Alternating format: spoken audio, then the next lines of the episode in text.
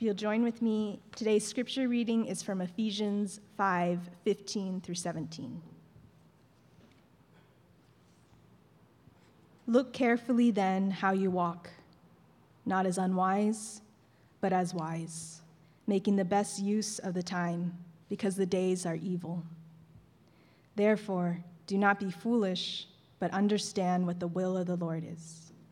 This is the word of the Lord.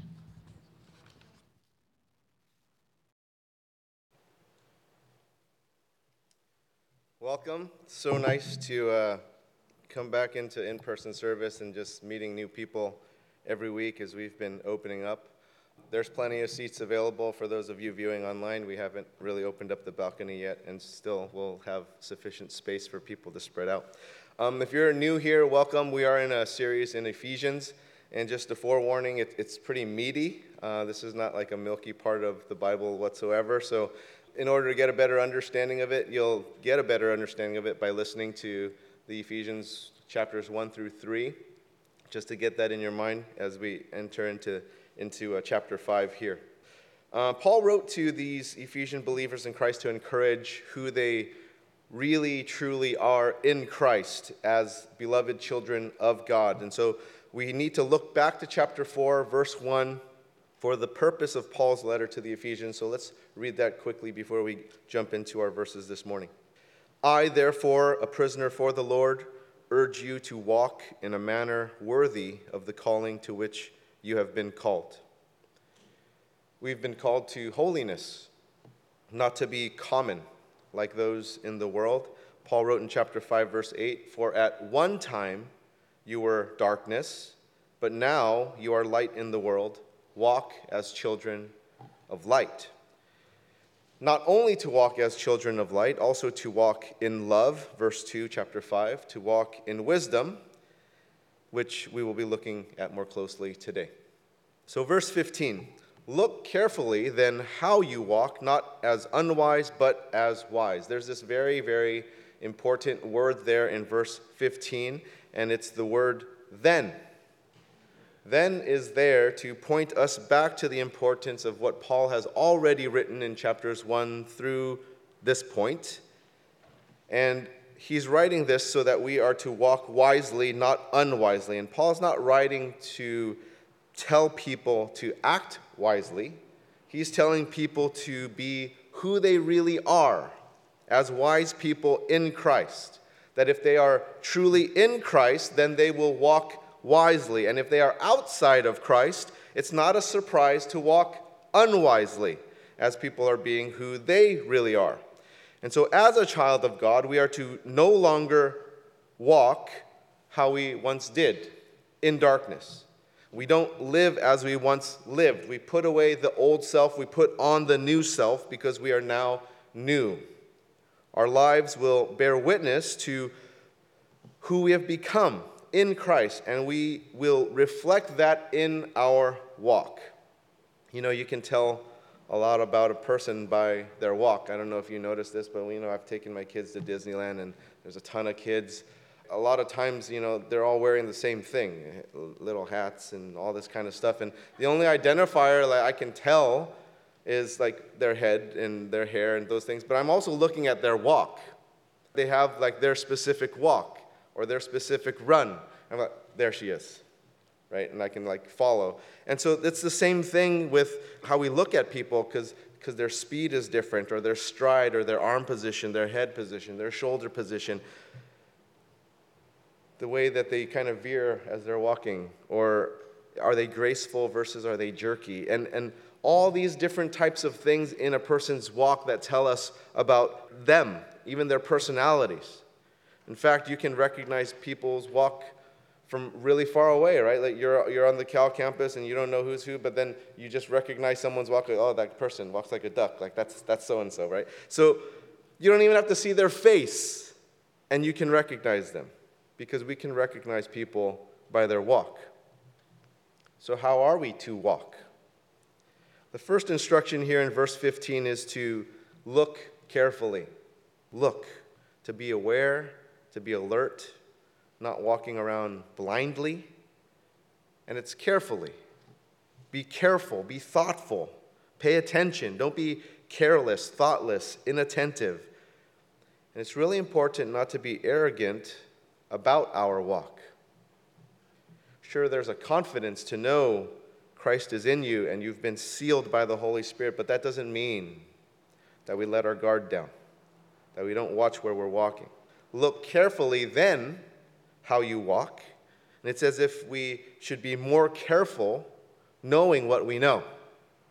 And if we know that the path ahead is dangerous, we look carefully, even if we have those good shoes on and we're in good shape and we're well equipped to, to walk where we're walking, we still look carefully where we're walking. And in the Bible, we're given these many warnings about walking, about paths, about wisdom. We can find many of these in the Psalms and the Proverbs. Let me just pull out a few of them. Psalm 1 1 Blessed is the man who walks not in the counsel of the wicked, nor stands in the way of sinners, nor sits in the seat of scoffers, but his delight is in the law of the Lord, and on his law he meditates day and night. Proverbs chapter 3, starting in verse 5 Trust in the Lord with all your heart, and do not lean on your own understanding. In all your ways acknowledge him, and he will make straight your paths. Be not wise in your own eyes, fear the Lord, turn away from evil looking carefully. Looking carefully as we walk will show whether we are unwise or wise. Why does Paul point out unwise? Why doesn't he just say wise? Because preceding these verses show us what is unwise and wise.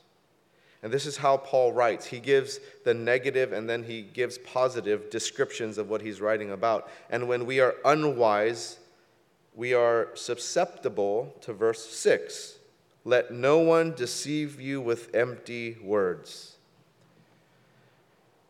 In Matthew chapter 7, verses 24 through 27, Jesus spoke about building a house on rock versus building a house on sand. And it reads this Everyone then who hears these words of mine and does them will be like a wise man who built his house on the rock.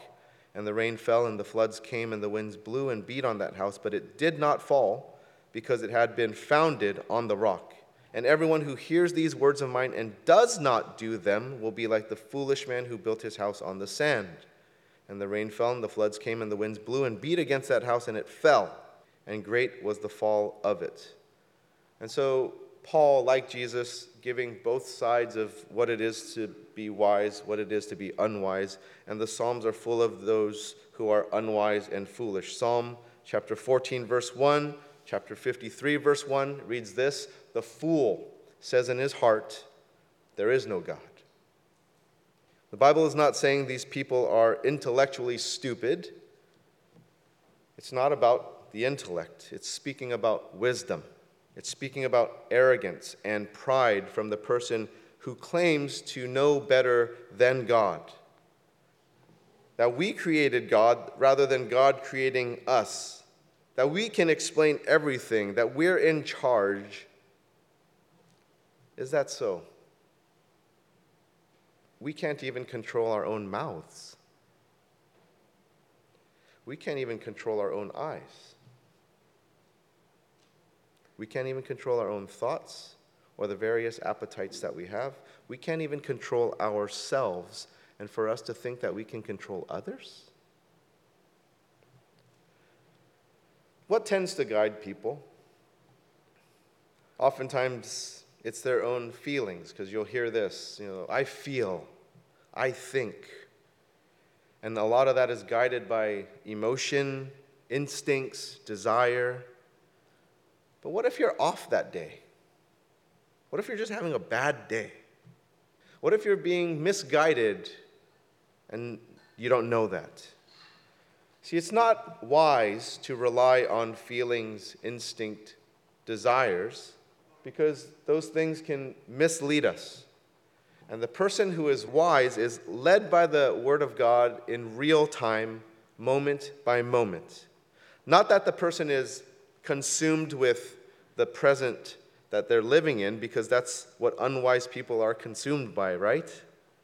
The wise person is consumed by the presence of God, and what the Word of God does for them in the present is that it informs them of decisions to make now because God's Word has proven faithful and trustworthy throughout eternity, whether that's in history or moving into the future. The wise person knows that there is more to life than this present moment and our present circumstances. Unwise people are consumed with now. Right now, I want that now. I want that feeling now. I want that happiness now. I want to be fulfilled now. They don't look at long term consequences, they don't look at everlasting. Wise people do. It is extremely helpful and wise to know the end because the end informs us what you do now in the present. And so you ask yourself, how does the decision I make now affect the near future, the distant future, everlasting? How does it affect that? And the fool doesn't care about that. It's just now. I don't care about the future, I just want it now. And so only wise people can look that far. The fool just cares about now. Verse 15 Look carefully then how you walk, not as unwise, but as wise. Wise people walk according to the everlasting. Wisdom is not the same as intellect. It's not synonymous to knowledge. It's not how many facts you can memorize. The number of degrees you have does not equate to wisdom. All those things are great. If you're intellectual, if you're knowledgeable, and you have a lot of degrees, great. But those things don't prevent you from being a fool or acting a fool. Wisdom, according to Dallas Willard, wisdom is the settled disposition of the soul to act in accordance with knowledge. That guy's deep verse 16 making the best use of the time because the days are evil. How do we know someone is wise? Look at how they use their time. Time is so valuable, and people throughout history have been trying to figure out how to get more of it. Throughout humanity. And in Christ, we have eternity. But there's this urgency to share the gospel with those outside of Christ because their days are numbered to know Christ. And with God's word, we can look at things through the reality of the Bible and make the best use of our time in the present days of evil before Jesus' return. I can't wait for the return of Jesus. Don't get me wrong, there are some wonderful things about this world, but there's so much of it that is evil. And we have an evil spiritual enemy. And those who don't realize this, they're unwise. Ephesians chapter 6 verse 12 for we do not wrestle against flesh and blood but against the rulers against the authorities against the cosmic powers over this present darkness against the spiritual forces of evil in the heavenly places we are constantly challenge with how we use our time because we have an enemy that is relentless, that wants you to waste your time. And evil is relentless. The days are evil. And you can trace this all the way back to Genesis. Take a look at Genesis chapter 3, starting in verse 15. I will put enmity between you and the woman, and between your offspring and her offspring. He shall bruise your head, and you shall bruise his heel. And it has started all the way back then. Hasn't stopped ever since. Evil has been with us ever since. It was with Ephesus 2,000 years ago. It is with us today, and we need to still make the best use of time in the context of this evil being around us. How do we make the best use of time? There's an evil enemy that has been lurking with humanity since Genesis, and we know that people are sinful by nature.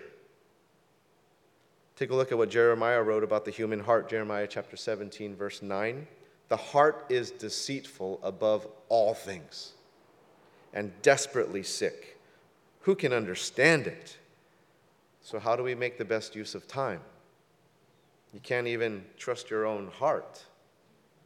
And the thing with time is that once it's gone, it's gone. You can't get it back.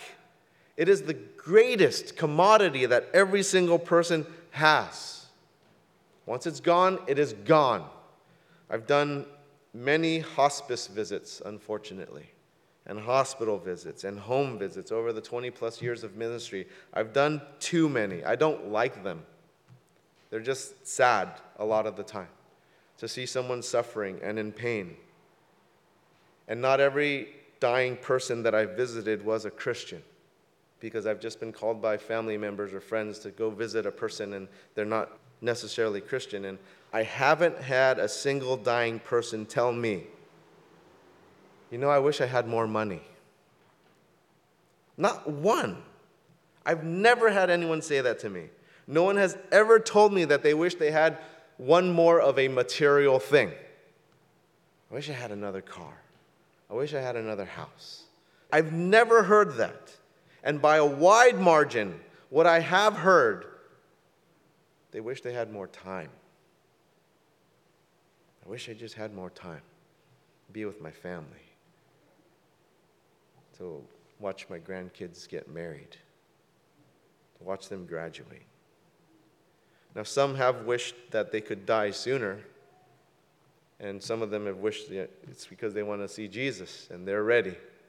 They, and they're smiling, and I'm, I'm just wondering, like, wow, how do you do that? Like, you're on your deathbed and you have a smile on your face, and you're just like, I'm ready.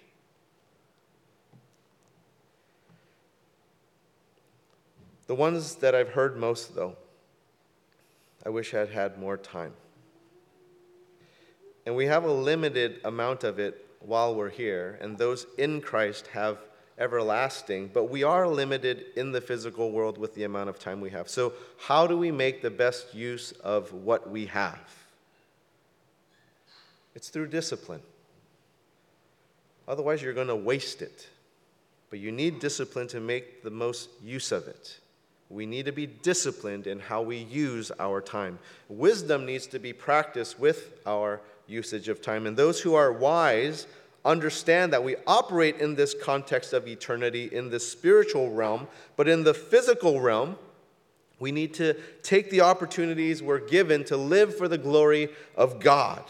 And we are to be holy and wise, not common and foolish.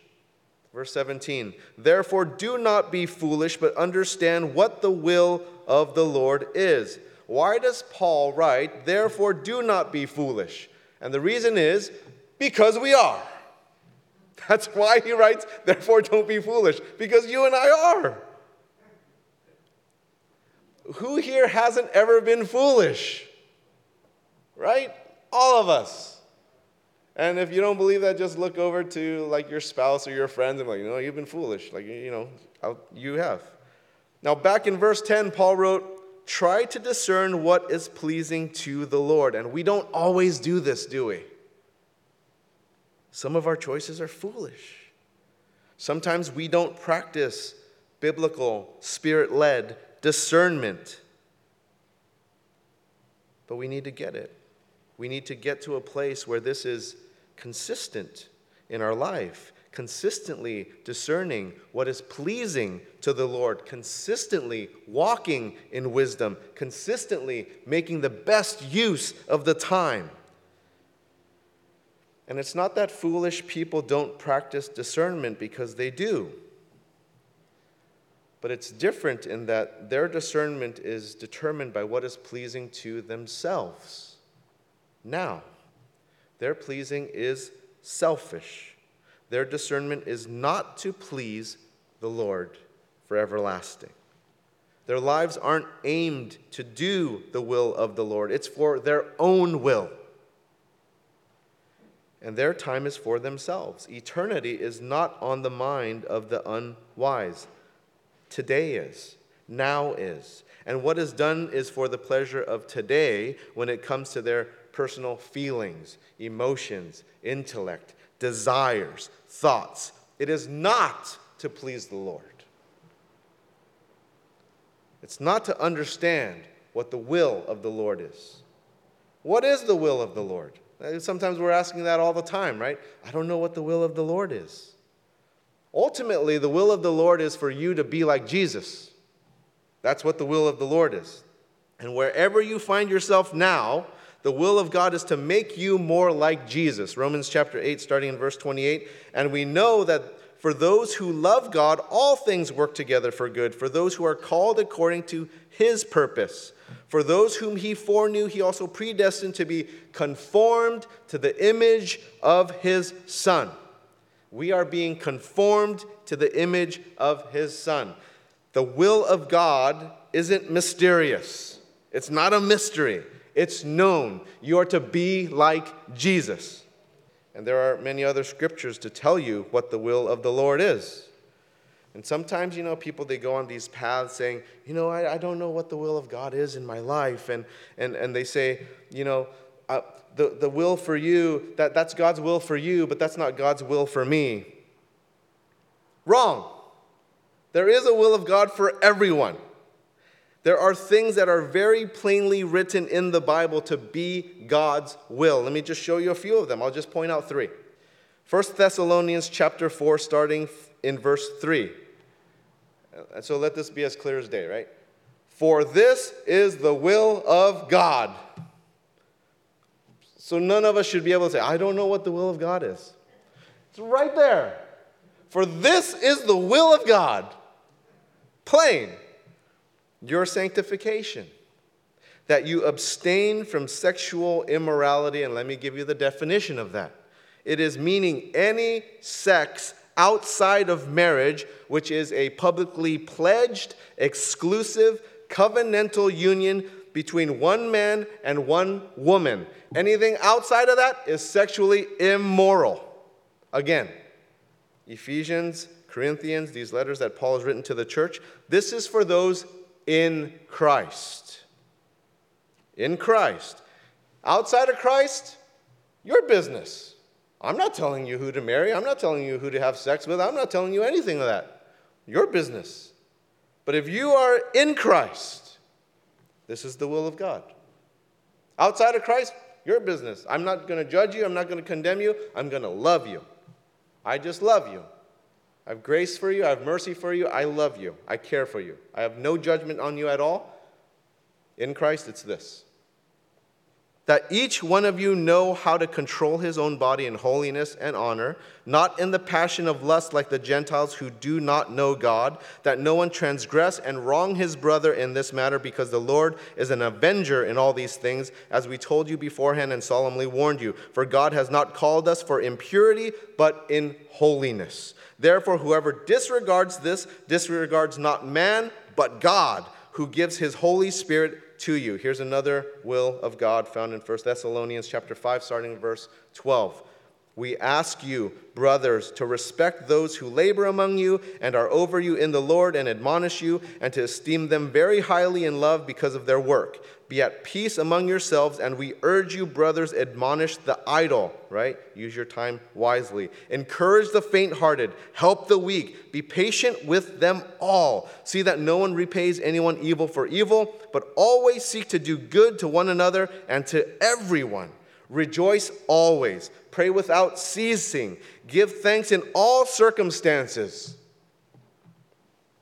For this is the will of God in Christ Jesus for you. It's the will of God. You do know the will of God. You can't go aimless. I don't know the will of God. You do. I just showed you two spots where you do know. One more.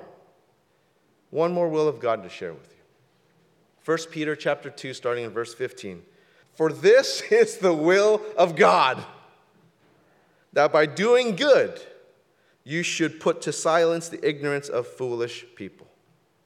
Live as people who are free, not using your freedom as a cover up for evil, but living as servants of God.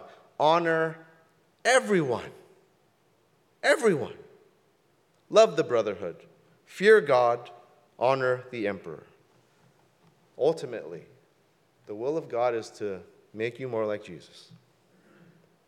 1 John chapter 3 verse 2 Beloved we are God's children now and what we will be has not yet appeared but we know that when he appears, we shall be like him. That's the ultimate will. Because we shall see him as he is. Now, of course, there is the will of God for the individual. Right? There are ones that are for all of those who are in Christ, like in 1 Thessalonians or in Peter. But then there are those individual things too.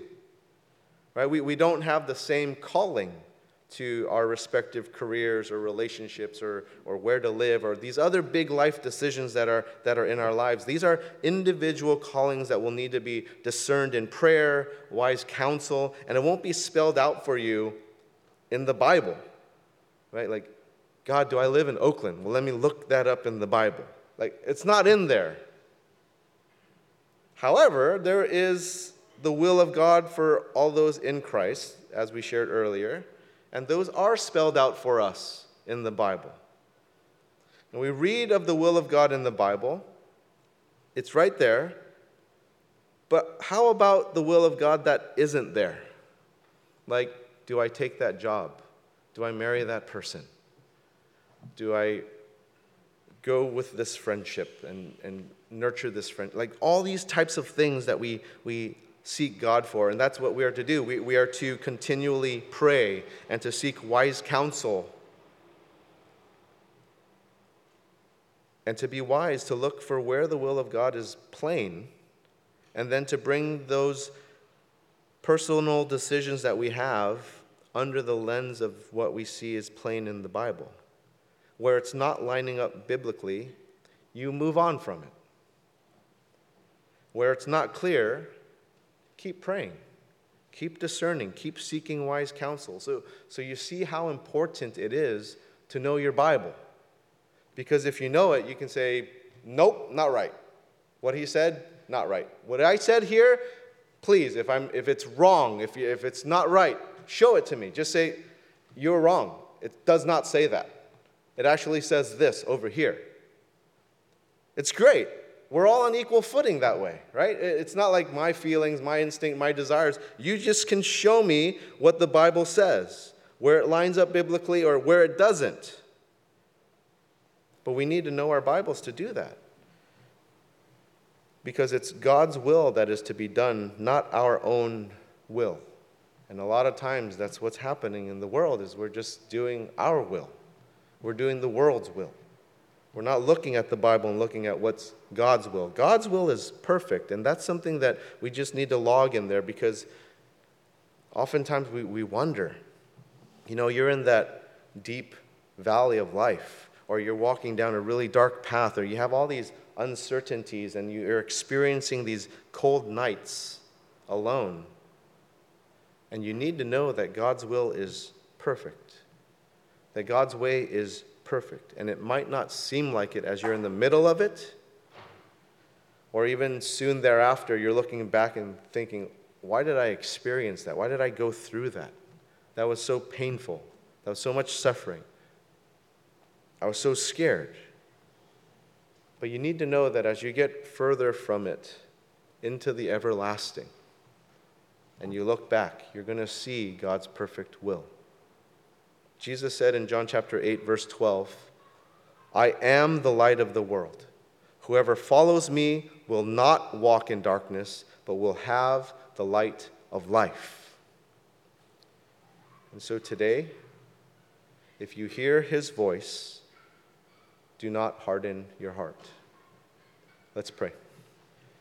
Lord Jesus, I do ask, Lord, that your Holy Spirit has been speaking to your church and for those who don't have a relationship with you, Lord, I pray that my message came across right. I apologize if it came across not loving or too harshly, not gracious as, as you are. And I pray, Lord, that your love would just cover whatever missteps we, we make. But I pray for those people who are outside of Christ, Lord, that they would see your love, that they would see everything we went through in Ephesians chapter 1 through 3 and not just kind of look at 4 through 6 and then look at it and, and see it as a misrepresentation of who you really are, because they really need to know that context first. And so, God, somehow, supernaturally, divinely, would you plant that in them? And Lord, for those who have strayed from you, I pray, Lord, that their hearts would soften and they would turn back to you, that they would receive that love that you have for them. In Jesus' name, amen. If you have your communion elements, uh, let's take that out now and take communion together. If you don't, you can just raise your hand and we'll try to get that to you. And we'll just do that wafer first. If you're not familiar with how these things work, it, there's like a top layer you peel off and then the second layer. But this white wafer symbolizing the body of Christ broken for us. We ask that you would just take some time and reflect upon your relationship with Christ. Just take inventory with you and God and see how you have been consistent or inconsistent in walking with Him. And as you're ready, let's take this together.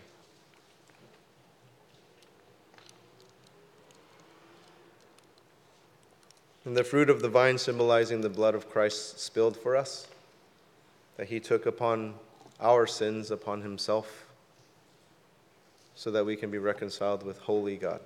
Let's take this together. Heavenly Father, thank you for these um, symbols that we do every week just to remind us, God, of your promises. And you promise also to come back for us.